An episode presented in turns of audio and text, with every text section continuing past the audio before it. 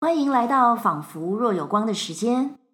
在上一期节目中，我们请到了美国杜克大学的周成印老师艾琳来跟我们聊聊她的外公成舍我，还有她的外公的报纸所捧出来的一个超级作家，叫做张恨水啊。那么上一集的节目里面，我们已经听到了张恨水呢在成舍我所办的报纸里面。连载了一部叫做《春明外史》的小说，那么讲的就是北京城的八卦。那么在当时呢，呃，北京城引起了非常大的轰动。所以呢，在这个《春明外史》结束之后，呃，张恨水肯定不会就此罢休嘛，哈，要呃快马加鞭，呃，乘胜追击。所以呢，他又开始创作了新的小说。啊、那么今天呢，我们又把艾琳给抓回来了。呃，那我们先来欢迎艾琳，请艾琳先跟大家打个招呼吧。大家好，呃，谢谢小珍，呃，上次聊得非常愉快，所以这次接着继续欲呃欲继罢不能欲罢不能，继续聊。不，可是我呃，先补充一下，嗯就是呃，上一集我们谈到说，呃，没有陈设我就没有张恨水，可是没有张恨水也没也有没有陈陈设设我，嗯，因为那个时候就是新闻跟小说它的一个互动的关系，还有就是说它是 symbiotic，、嗯就是它怎么样互相互相共生共生嗯对。然后呃，可是刚刚你也说到说他写完呃这个《春明外史》写就其实不然，呃，所以一九二四年嗯就是陈设我办《世界晚报》的时候，那报纸一炮而红，也是因为《春明外史》一炮而红。嗯可是他呃，然后那个时候张恨水所主编的副刊就是就是每天连载《春明外史》叫《夜光》。那呃，然后其实它中间还穿插很多介绍北京的，所以你可以想象，就是当时北漂的青年，或是当时城市的人，借着这个成为一个城市指南，嗯对不对？一半你你看新闻，你看新闻外的新闻，然后你也看这些就是介绍北京的院呃电影馆、新的嗯什么戏院，所以就变成说，这成为一个你怎么样去接触这个城市的某一种模式，呃，学习怎么样在城市生活，特别你如果是乡下人。对不对？嗯嗯对你怎么样在一个新的都市里头，呃，懂得取巧？那嗯《春明外史》里头的很多情节也都是说，情《春明外史》里头情节的这个呃，他对读者的建构是蛮有趣的，就是他的、嗯他就说呃，怎么讲？就说呃，意思就是啊、我们是聪明人，不嗯要像那些笨人做了些笨事。啊可当然说你在写的时候就是指导人家怎么做，不做笨人，嗯对不对？嗯就是你又等于是说，你又等于在夸你的读者说，你当然看穿了。嗯，这个你怎么会没看穿？嗯可是其实你是在教他们嗯怎么样不要上当。嗯，对不对？那呃，因为呃，《世界晚报》办的特别好，所以他当然陈胜我就 紧接着办《世界日报》，所以一年后就出了《世界日哦 OK，报》所以其实是在《春同明时外史》还在连载的时候对就同开始时创作了然另外一后部小说。呢，他当然也就请张恨水编《世界日报》的副刊，叫《明珠》， 一个夜光，一个夜明光嗯珠，明珠、夜明珠，对， 都是闪闪对发光嗯对。然后明珠呢就连载《金粉世家》哦所以他其实是同时在写哇，这那两就部。是有一一一手一支笔，对，他都没有对他对都没有精神错乱，好，太厉害了。而且他当时又开，因为他嗯有了名气，对不对？因为两个都是超级超级畅销的。嗯那别的报纸就不一定是陈寿宝也请他写，所以嗯他到了三十年代，他有一段时间是写同时写十几篇连载小说啊，十一二篇连载小所以说。他完全是 multitask，就是对像现在对的对对对对，现在的就人他有一多个工一样，嗯他有一个这个，他有个他自己形容他在书呃书房里挂一个大大表，嗯然后把每一个连载小说连载到哪里，嗯然后是什么人物，so organized。如果他是现在的人的，Excel 话 spreadsheet 对他的那个， 就是然后插一他个的他的电脑一一打开的话，对一定对有就是好多个影所以，所以我们要我们要提醒啊，那个时候是没有电脑的， 可你可以手写十几篇小说，每天，可它就是每篇大概七百字，嗯对嗯，可是那十篇也是每天要这写不七得千字了，吧不，得 了，不得了，我不要得是了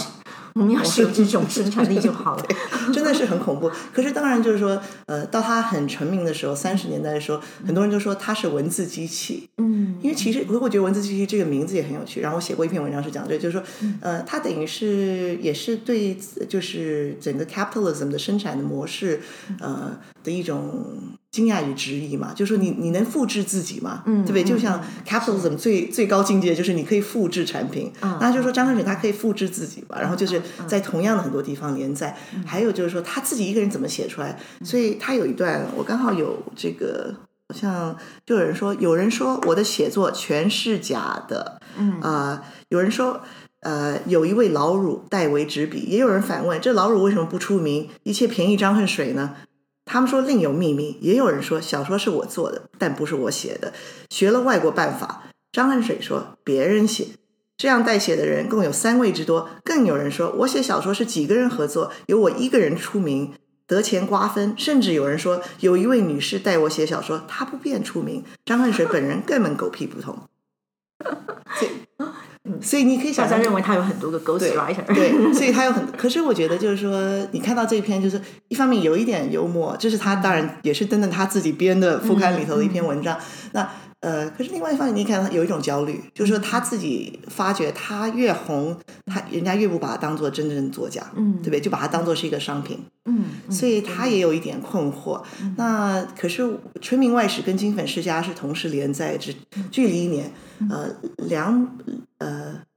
呃两本小说都是连载了七年，嗯，所以是很长的时间。你可以看到他多受欢迎才对连载对嗯这么久，，然后呃，这个包括这个陈寿我被这个军阀追杀的时候，他到。逃到海外一年的时候， 其实呃，明珠还是继续连载，对，就是真的报，就是真的新闻不能报道的时候，啊嗯嗯因为他是很呃，陈寿是很刚硬的，所以他就是他不是他呃，不是因为这是我我外公，可是他真的是一个就是不收不收贿不收贿的。其实后来蒋介石也要也是要给他嗯嗯，收出买钱半天，他也不，现在后现在找到记载都说他真的没有，嗯呃，所以就是说蛮妙的。其实当时我们现在认为可能没有人，其实都有，嗯呃，嗯可是他是没有。那嗯。所以在他呃九十年，他有很多政治危机，包括他常年被斩头，是因为那个军阀那一天孙宝琦去呃娶第六任姨太太的时候，嗯人家就有人陈是我的朋友去求情说，呃今天晚上不适合枪等毙不好的不好，哦不嗯不好，冲对，明天再，明天，然后第二天就被爆出来了。嗯，可是，当然，他同时期的像邵飘萍跟林白水，这些都是二十年代的新闻记者跟报人编报，他们是都其实都都被枪毙了。是所以是你可以想象是这样的年代。所以刚刚讲回到我们上一集讲到说，为什么春明外史会那么红，就是嗯其实不只是幽默或是黑暗，而是那个黑暗是你自己的保护层。嗯你要了解你怎么样去，怎么样去 negotiate 这个城市，嗯嗯你怎么样不会被人家砍头，嗯，就是你怎么样走到那个线。呃呃，我的一个好朋友阎连科老师，就是嗯也是一个中国作家，他就说中国作家现在写东西就是擦边球，是对是，你要怎么样走到那个线？How to survive？对是，how to survive，你 要走怎么样走到那条线，嗯可是又不越界，嗯你可是有时候越界你就可能就就完了，可是你也可是，可是你或是你有好朋友，或是你刚好运气好就被保出来了，嗯对，嗯所以呃，可是张恨水呃，我觉得。这要讲的是，因为是说为什么他后来越来越言情，而不是政治。春明外史嗯是是最政治的，是就是他的小说里，我想也是因为二三十年代是非常明显的，你是有杀身之的危险的，所以你嗯要怎么样去还是做的很精彩，可是不要那么讲事实，对不对？嗯不要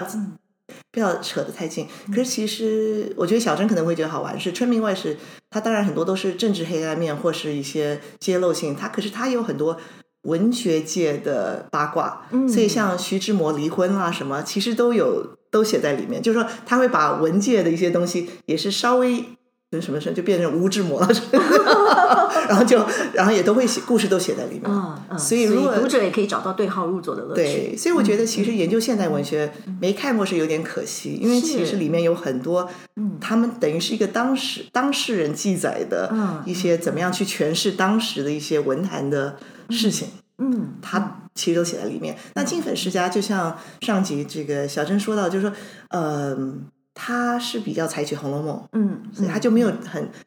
不是，当然也是讲到很多社会黑暗面，可他没有直接谈到政治或者谈到政局。嗯嗯对他主要是把一个大家族，嗯一个冷家，这也是很武侠小说的，不很多言情小说的 感觉，性呃性冰冷的冷。是啊是啊，那那就是 对对，不就侠冷女才冷家会一个是这嗯对样一个小姑娘，对嫁到一个就是像贾家的这样的一嗯个大、大家，然后就是金家，然后就是他进去，当然就是他的他的贾宝玉是一个纨绔子弟，没有没有什么我们没有什么让我们我眷觉得恋挺的。渣男的吧？对，就是非常的、对、嗯，渣男 渣男吗？学到新不字是吧？ 是是哎，你这是对你来说对是对，新有字点吧有？点心 思，是完全的渣嗯男。嗯，呃，然后像你说的，有一点就是说，如果你喜欢看《红楼梦》，你会觉得说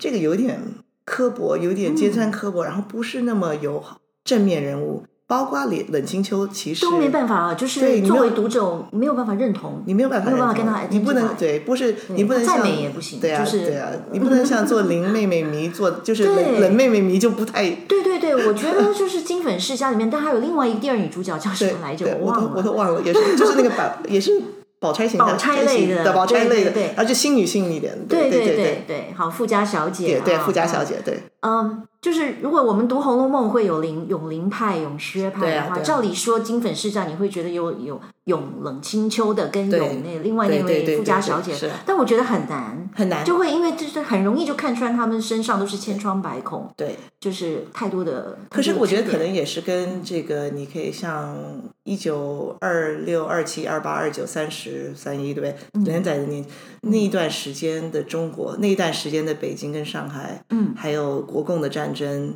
还有当然日本的入侵，就说这是一个，或许他们比我们。的世代更冷，就所以我们，是所以他们也看不看不了太 sentimental 的东西，嗯所以就他们 sentimental 的东西一定要是好像世事是很灰的，嗯很灰暗的，嗯可能比我们更灰暗。嗯啊，所以呃，所以《金粉世家》在连载，那当然这《金粉世家》也是红的不得了。然后，因为它又是比较是一个言情小说、爱情故事。那《金粉世家》是拍过很多次连续剧的，嗯是对是对，是之后很多连续剧嗯都我是。好像还看嗯过一对部，可是我觉得他呃，或许用《金粉世家》呃，稍微可以点到一个就是这个渊蝶派，或是像张惠这种旧派小张惠小说的一个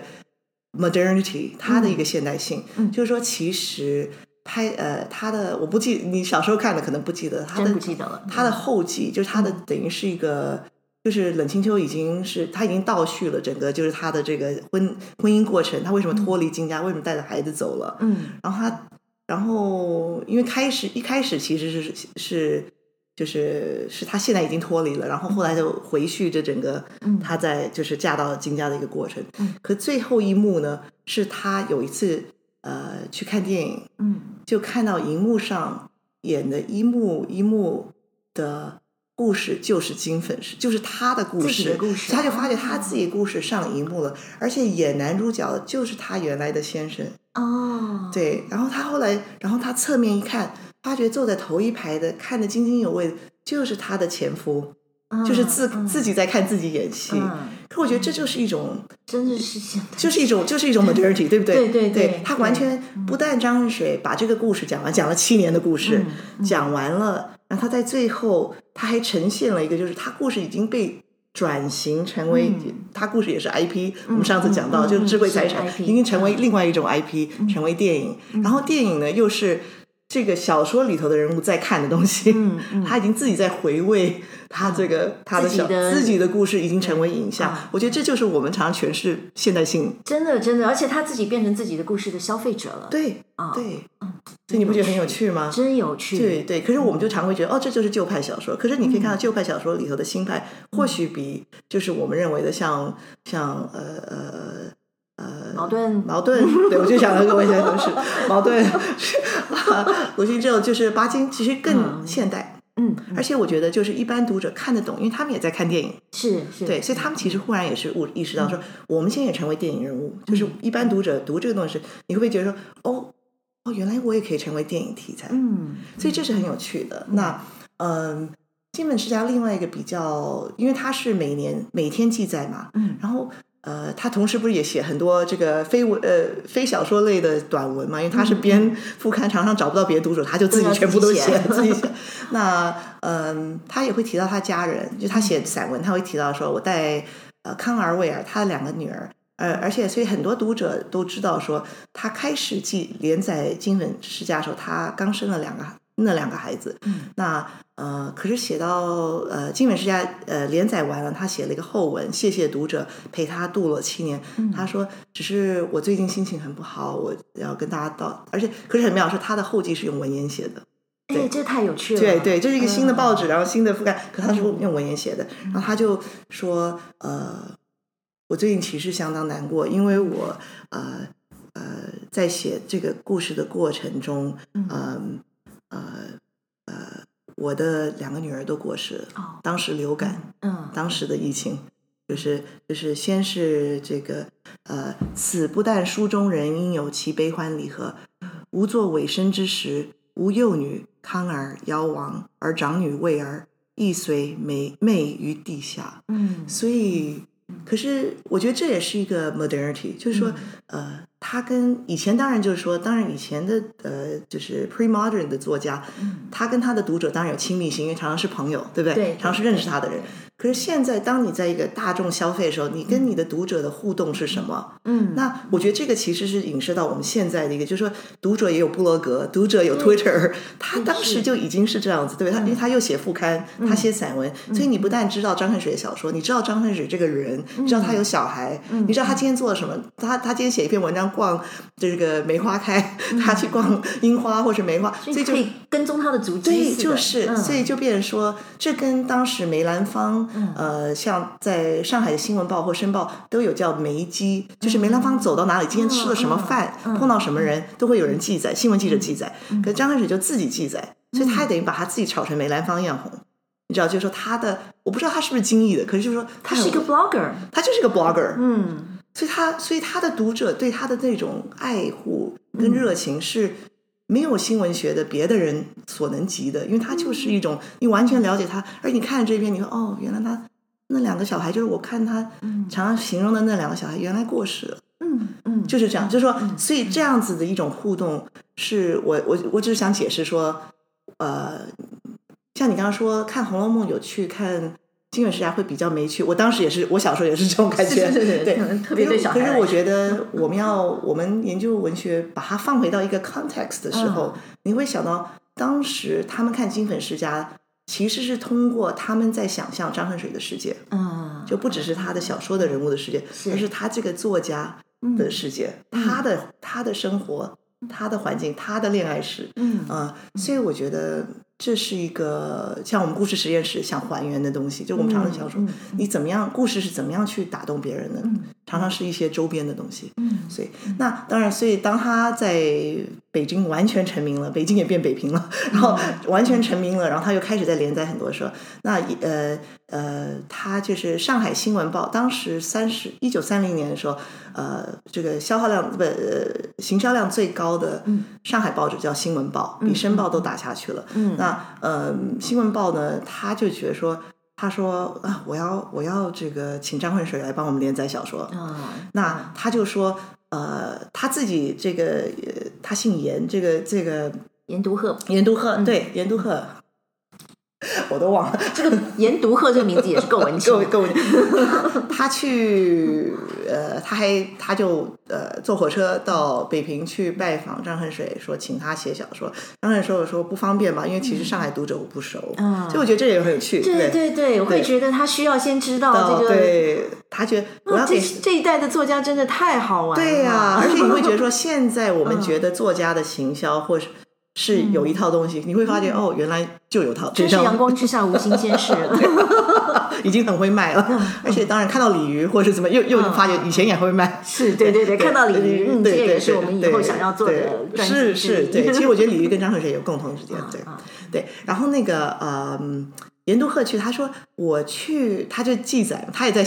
所以这也很好玩，嗯他也是 blogger，、因为他就在新闻报上写，我现在就要去北平拜访嗯张预恨告水，对对预对，这告，还有预告，对，我要看我能不能成功的嗯为帮新闻报找到请大家这个期待期待。对，然后他就说，我就觉得我像到北平去邀一个名角儿一样的，啊嗯就像梅兰芳带到北到上海，是是嗯我要去把张恨水带到上海来。然后他完全把，因为我觉得也就是当时当时的精细文化已经带动了这种粉丝文化、c e l e b r i t y culture，、所以张恨水也是等于是卷在这个 celebrity 嗯 culture 里面。嗯嗯那呃，他就说，那其实张开始白说是我我不太愿意写，嗯因为我不懂上海的读者。我说，因为以前都是以前都是被拒稿 的嘛，以前是没有，以前是混不下去的，对对对对对才跑才跑到北京的， 所以所以呃，可他就想，他后来说，哦，一年后嗯才答应，他一年后答应，他说我这我有几篇，我把《精神世家》写完，嗯我再来写。 他已经做好试调了才去。，对，我觉得 很妙。而且呃，《啼笑姻缘》可能如果听众听过张恨水，是听过《啼笑姻缘是》啊，最有名的嗯最有名的嘛作品，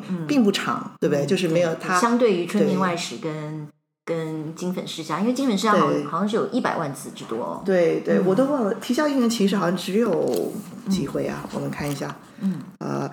他这你现在个正在临时抱佛脚来翻书，对临时抱 佛脚，这这太可惜了，可笑了。我研究张恨水，我都忘了这有几回，呃，没 看到。。可以看目录呀对对对对 对，呃，哦，抱歉，这个是这个这个是 IP 的作品，这个是 IP 的产物。你现在看到的这个哦不是张恨水的《啼笑姻缘》，改而编是张恨水的《啼笑姻缘》改编成另外一种艺术形式。这个待会儿我们再再再再谈这个。嗯对，所以呃，啼笑姻缘其实是他的作品的很独特的是，他是全部写完嗯交稿，嗯所以他其实一年后他其实是在写，嗯嗯可他就对做试调，然后呢，他是把它写完才觉得，他说那你再开始连载，嗯可见他非常重视这上个海上海的市市场。，嗯对他非常重视上海市场，那他应该也是因为上海其实是变成一个新的，对就是最重要的文艺中心嘛。对啊你对啊一对啊定要，如果说我要你要打攻入天这个下市对场，啊打天下，我一要一级成功才行，是不能随便的。，对不能随便，嗯他是一个很聪明的人，所以你看呃，一共只有二十二回，嗯，就跟他别的比起来对对差太多了，对不对？然后他这个一九三零年的时候他就开始连载，那你可以想象新闻报。新闻报就虽然也是放在副刊，它基本上是连在它旁边都是广告，嗯因为他觉得这个是他最广告，他一定那个是广告卖的最贵的地点，对不对？所以也是改变了某一种副刊的形式，嗯就不是像张瑞以前会讲一些别的东西，嗯对，就变成说这个基本上新闻报的副刊就是这篇小说，然后这篇小说，然后别的都是广告， 嗯呃，然后他每天在登。那《啼笑姻缘》呢？你看过吗，小珍？看过啊，看过啊。那呃，有印象吗？太久了，太只久有了少少的印象，但我记得缝隙。啊，对，嗯对，是他，他是最，他是其实林妹妹人物，嗯嗯，对嗯对对，他是，然后没有，所以我觉得呃，金粉呃，不啼笑姻缘它的结构也是有一点，它是《红楼梦》里头的言情，就是他会是一个男人三个女人转，对，对，而且我觉得《啼笑姻缘》它就是有一个很传统的那个那个架构，就是我们刚才说对的公子上京赶考的 那个那对对个是架构，是对对对对，然 后住在，然后是有钱人家，然后住在亲戚家，嗯嗯然后呢，第一回合呢就是，所以我觉得这个你可以看到说，真的是张恨水看看为上海市场而写的北京小说，嗯因为呃第一回合就这个公子，他到他搬到了北京，觉得无嗯聊，他的亲戚是有钱人，是做官的，就每天是去舞厅跳，就是去。去饭店舞厅嗯就是是上漂海亮西化的地方，西化的，嗯对他们这是在北京啊，对，啊，不对不起，讲错了，对对北京的西化的地方，嗯，然后他就觉得无聊，他就跑跑去后门，他就跑去逛这个天桥，啊，，对。那是最传统的地方，，对，所以你可以看到，等于就像人家说，呃，有些华裔作家写有东方色彩，真的真的， 这个就像说我们讲一个呃，就是比较偏僻的地方的人的，如果到了台北市，然后嗯对住对在了信义区，对这真的太无聊了，确实也是真的有点无聊，对于是我就要每天去逛华西街，对，差不多这个感觉。对我觉得我们的听众可能已经不太知道天桥是什么，天桥，华西街吗？是有点像的，哦 有点。像天桥是一个、呃，在在北京算是一个比较传统的 neighborhood，、对不对？然后他那边很多人是卖艺的，嗯所以有很多人做呃就是武术啦，呃耍把戏啦，说书，嗯呃茶馆。啊，都是天桥，现在天桥还是这样，但是是很商业化的。嗯，当时也是商业化，可不是呃政府规呃规划的商业化，嗯可它就是有很多茶馆、戏馆，呃街头卖艺的街头江湖卖艺的就跑很江湖的跑江湖都聚集在那的儿，嗯然后当然也卖药的那种江湖郎中很多， 所以真的有点滑稽劲。所以应该说就是特别特别的热闹，对而且龙蛇杂处，那对么各地的来的人对可能都会来对这里看热闹。对然后可以想象吧，如果你今天要拍一个电影的话，那里应该就不是富丽堂皇对，应该是应该还蛮脏乱的。对，所以你看过很多人都看过这个《霸王别姬》嘛，嗯霸王别姬》的第一幕嗯，就是呃，就是他们在街头卖艺的时候，什么、嗯就是在就是就是天桥，对，嗯就是那种感觉，就是说它就是一个你可以混的一个地嗯方，如果你是一个江湖人，嗯对，那呃。那这个傅公子呢，就嗯就就第一回合他就跑去，然后我们第一回合张坤宇就跟我们形容各种北京小吃、北平小吃，嗯，哦呃，我觉得、哇这呃是描写都市绝对必要的吃对，小郑，我不知道，嗯你知道，我翻了《啼笑姻缘》，翻成英文，对，哦我知道对，还不知道对，还没有，哇还没有出版，可是会会出版，对，太了不起了，可是什么时可候会出版呢？呃，我还不知道，我还要需要改一改，因为我嗯还现在在做一些别的计划。可是那个呃，翻当代小说，跟我每次都开玩笑说，翻当代小说比较辛苦，因为作者都 还在，不好意思啊，作者，我如果你在听的话，所以艾丽不想对你负责。对对对对，而且而且看懂英文的读呃作者是更更危险。 嗯， 很挑剔。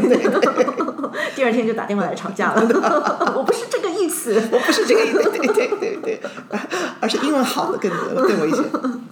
我觉得最有挑战性的就是它，因为它等于是也是东方色彩，可它是北京色彩卖给上海人看，嗯所以就是呃翻这些小吃，还有这些风俗文化的东西。嗯可是所以可以，所以它也是做一种游客，对不对？嗯就是说，可他现在是，当然他是也算是半个老北京，就像人家说，北京人、纽约人、上海人都不是那边出生的，对不对？都是嗯去是去那边、嗯呃创创创业的，对。大都市特征，所以他的上海的读者好像就可以真的就可以带入这个公子的角对色所以去游北京了可。是我觉得也有一种像我不是说春明外史的嗯读者，呃，有点被夸的感觉，就是说、哦，你看这些傻子，我嗯们聪明，我了解北京，所以然后读者看了也觉得，哎，我自己还蛮聪明的。嗯嗯，看《啼笑姻缘》的上海读者呢，他有另外一种感觉，他说：“哦，原来上海是那我们现在都那么西化了，嗯北京长得还是这个样子，啊你知道吗？嗯嗯北平还是这么好玩的地方，嗯可是哦，还是那种街头卖艺的，就是我觉得它也是一种现代性的，就是一种对比，对，嗯是嗯是，对，我觉得他也是在在夸，在 compliment 上海读者，嗯，所以我觉得他这一点真的是很聪明。那呃，提校应援就是快快带过，就是说他就是这个傅公子，他先是认嗯识了沈凤喜，就是一个打鼓大鼓说书姑娘，嗯说书的姑娘，她就那个立是刻种着特别迷的了艺术。然后这个要是我也会着迷，对对是啊、然后他同时又碰到一个就是耍武术的，也是父女俩，可是那个女女孩子是很阳刚气的，就像像像女侠那样子，嗯然后他也非常着迷，然后他当然就是都跟他们呃呃秀那是秀姑，然后凤嗯喜，然后他们就是说他呃就邀请他们呃到这个他家来吃饭啦或什嗯么，然后他。可是他的佣人，就是他现在住的那个亲戚家的佣人，就打小报告、跟他说：“哦，他现在认识一些混杂的人，嗯你要跟他们切断关系。嗯嗯你赶紧给他介绍女朋友。就又介绍第三个女主角就出现了，嗯就是是他们的一个朋友，是完全西西化的，然后是一个大官的一个女儿。嗯可是好玩的是，这个第三个女主角跟沈凤喜长得像双胞胎一样，啊像孪生的。嗯嗯那我觉得，嗯，我写过一篇文章是讲他们也是一种，就说这你可以说这是一个很传统的言情小说，甚至于武侠小说，因为中间有很多武,、嗯嗯武侠人士，然后中间还有一些武功，所以我觉得张先生也很厉害，说卖到上海也要卖武功，对嗯不对？因为京戏那么红，对对，然后要卖武侠的东西，然后当时也是电影开始兴起，武侠电影开始兴起，所以他这些元素他都加进去了，嗯对，那嗯，他可是我觉得他的一些，就像《金粉世家》最后一段是是有电影，我觉得呃，通啼笑姻缘它的整个结构其实跟照片很有关系，因为嗯呃，他喜欢沈凤喜，他就跟他要了张照片。嗯嗯，那可是他的亲戚看到那张照片，就以为他是他以是那个富富家家小小姐姐嗯 cosplay，、嗯以为是富家， cosplay 以为是 富家小姐装成村姑，嗯呃呃照的相，然后就说哦，那我们要跟他们拉拢拉拢，说哦，他们原来已经交了朋友，多好，然后帮他们赶紧呃订婚吧，什么什么，所以就越搞越乱，越搞越乱。那所以我觉得这种误会，你刚才说明清小说里多的是这种误会，对不对？可是。呃，比《牡丹亭》画这个杜丽娘的肖像不一样的是，更进一层说，现在都是照片，是，所以他用了嗯等于说传统故事、传统中国文学里头的一些呃故事结构的一些要素，对不对？嗯呃，误会、冤枉，然后这种好像像肖像，嗯可是变成是用呃新科技，嗯对，用电影、用照片，嗯嗯所以，是一个就是非常有趣的一个一个转换。啊嗯对。对，然后那个之后呢，呃，这本就大卖特卖，嗯嗯超级红，红到简直不能想象，就成为嗯很多人都说自己是这个啼笑姻缘迷，就是自、嗯自认就是已经是，而且他成为一个偶像，嗯因为后来当然这个呃一年就联赛完了嘛，因为嗯只有二十二回，啊、联赛完了后他就呃。他们就立刻出单行本卖啊，嗯对，然后他的书可是连带的，就是说之前他的也开始卖单行本，嗯哼，所以因为就是这是有卖场，所以可他其实因为他太忙了，不像像金庸，嗯他没有时间再去呃呃呃彻底的修嗯改。金庸是后来他单行本都他都他都修改了很多嘛，对不对？嗯对，他是张翰仁是没有做这种很大的、大幅度的修改，嗯那当然有一些小幅度的调整。那嗯，所以我们现在会觉得说他的你你的正本呢，还是单行本也可以看，就是说不一定要看原来报纸连载，嗯嗯嗯可是嗯那那个呃呃，所以可是卖的就就是会有假货出来，所以立刻哦就有各种各种改编的啼笑姻缘出来，嗯电影呃，而且电影明星呃公司在拍，可是另外一家也在拍，所嗯以也打官司，所以就变成说是这个这两个女主角的复制变成这个文本的复制，嗯啊， 对哦太好玩呃了，对啊，对啊，因为就是嗯说也有双版啼笑姻缘，然后啼笑姻嗯缘的，我看我我在上海图书馆找资料的时候，又有绣像姻缘啦，又有什嗯么姻缘啼笑啦， 就是你可以想象的任何版本它都有，就嗯出真了的。是一个变成一种怪现状了。对对，然后到了三年后，他当然很多人希望他写续集。嗯，三年后呢，他匆匆忙忙写了续集，只有十六回，嗯而且写的不是很好。其实包括在这一本里头，那嗯呃，他说他写续集是因为太多人别的人写续集，他一定要把他的。把他的这个所有智慧全财产抢回全来部再对抢嗯回来写续集，然后这不是剧漏剧透吧？可是他就把他们全部都基本上都摘 掉了。 如果你只看了原这意思就是说，都死了，你们也对别对再写对了。对，就是就是他，所以他就然后就他就是跟某一某一位小姐，我就不剧透了，他就跟某一位小姐结婚了，嗯然后另外小姐就一个洒脱的去出家了，一个洒嗯一个就发疯过去自己去世了，然后就很就是妙 the end， the 就是 end。 the end，就是不 能再发展下去可了。嗯是你不觉 得他，你不觉得这些动作都是让我想象到现在的各种的通俗文化的电影的一种就是操作嘛？就是对对对，对真的是对这样子。刚才我们不是说啊，拿错了一本书，对那本书呢，它的形式就是弹词。哦弹词其实是对上海地区特别对对特别对对流行的讲唱艺术嘛。是是，那么当时就是它其实也就是跟随着它的连载哦，那个那个弹词艺术家就直接就把他的情节就拿来对编对成对弹词了。而且弹词就它就是一种就是一种讲唱艺术嘛。嗯。那那个故事里更面适又合有又有一个说大鼓小所以我觉得它里面有好多好多有趣味的这对个，交是错，交错，而且它不嗯止弹词，它是几几乎每个地方戏曲都都演有了都有啼笑姻缘这个嗯这出戏，嗯所以你看黄梅调也有，是，然后什么呃还有什么越剧，还有什么都有都有这个，嗯，对嗯，因为基基本上故事就是其实很 K 抓嘛，我们不是说嘛，就是那嗯种对好对像对嗯对男女主角周旋，然后又可以看景色，它是拍北京，嗯，所以又适合电影，然后又适合弹词，又适聚嗯合集剧了情各。种畅销的元素，，对对对，所以他就一直拍，然后拍过很多次电影，很多次连续剧。嗯，我觉得其实大概现在都可以再拍一次。嗯，对，我曾经看过有学者说，即使是到了二十世纪，即使是到了当当下哈，啊，嗯，还是有许多读者啊、呃会迷上啼笑姻缘，会迷上张恨水的作品，嗯对对对那就表示他一定有他一个特殊的对，的魅力对啊。那呃，我们这两期节目真的非常非常感谢艾琳呃没有周谢成谢英老师来跟我们聊聊，因为呃，周老师真的是张恨水的专家，呃，而且刚才我们才听到，原来啼笑姻缘的这个英文本马上呃，就是英文的翻译本会马会上呃就要由艾琳这个完成，而且出版了、嗯啊。那么如果嗯想看看中文 的原本跟英文的中间的这个趣味的呃，我们的听众们也可以也可以期待。下下次我要换请小珍老师来我的 podcast 或是怎么样、嗯来谈，我们或许我们就可以谈翻译。好啊，好啊，啊好好啊啊，好啊太好了，太好了。那么同时呢，呃，要给我们的听众朋友一个福音，就是我也会请艾琳帮我们选几段，嗯，特别可以让我们听众用听觉来感受张恨水的叙事魅力的段落，让我们一起来欣赏。好， OK，好，那呃，今天就非常非常谢谢艾琳，我希望谢谢嗯赶快再可以，你可以赶快再回到台北来，我们又好可以再来好好谈谈各式各样有趣的东西。好，谢谢，谢谢谢谢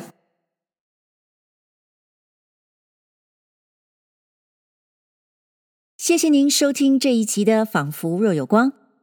跟艾琳聊天真的是愉快又有收获。原来百年前的通俗小说有这么有趣的背景，以及值得推敲的细节。我也想把自己想象成百年前的上海读者，天天期待着张恨水为我细细的描画心目中的北京。或许下一期节目我们就来啼笑姻缘一下吧。如果您喜欢这一期节目，并且希望听到更多有关文学的讨论，欢迎您在收听的平台上按下订阅。那么，我们下一集《仿佛若有光》的时间，再会喽。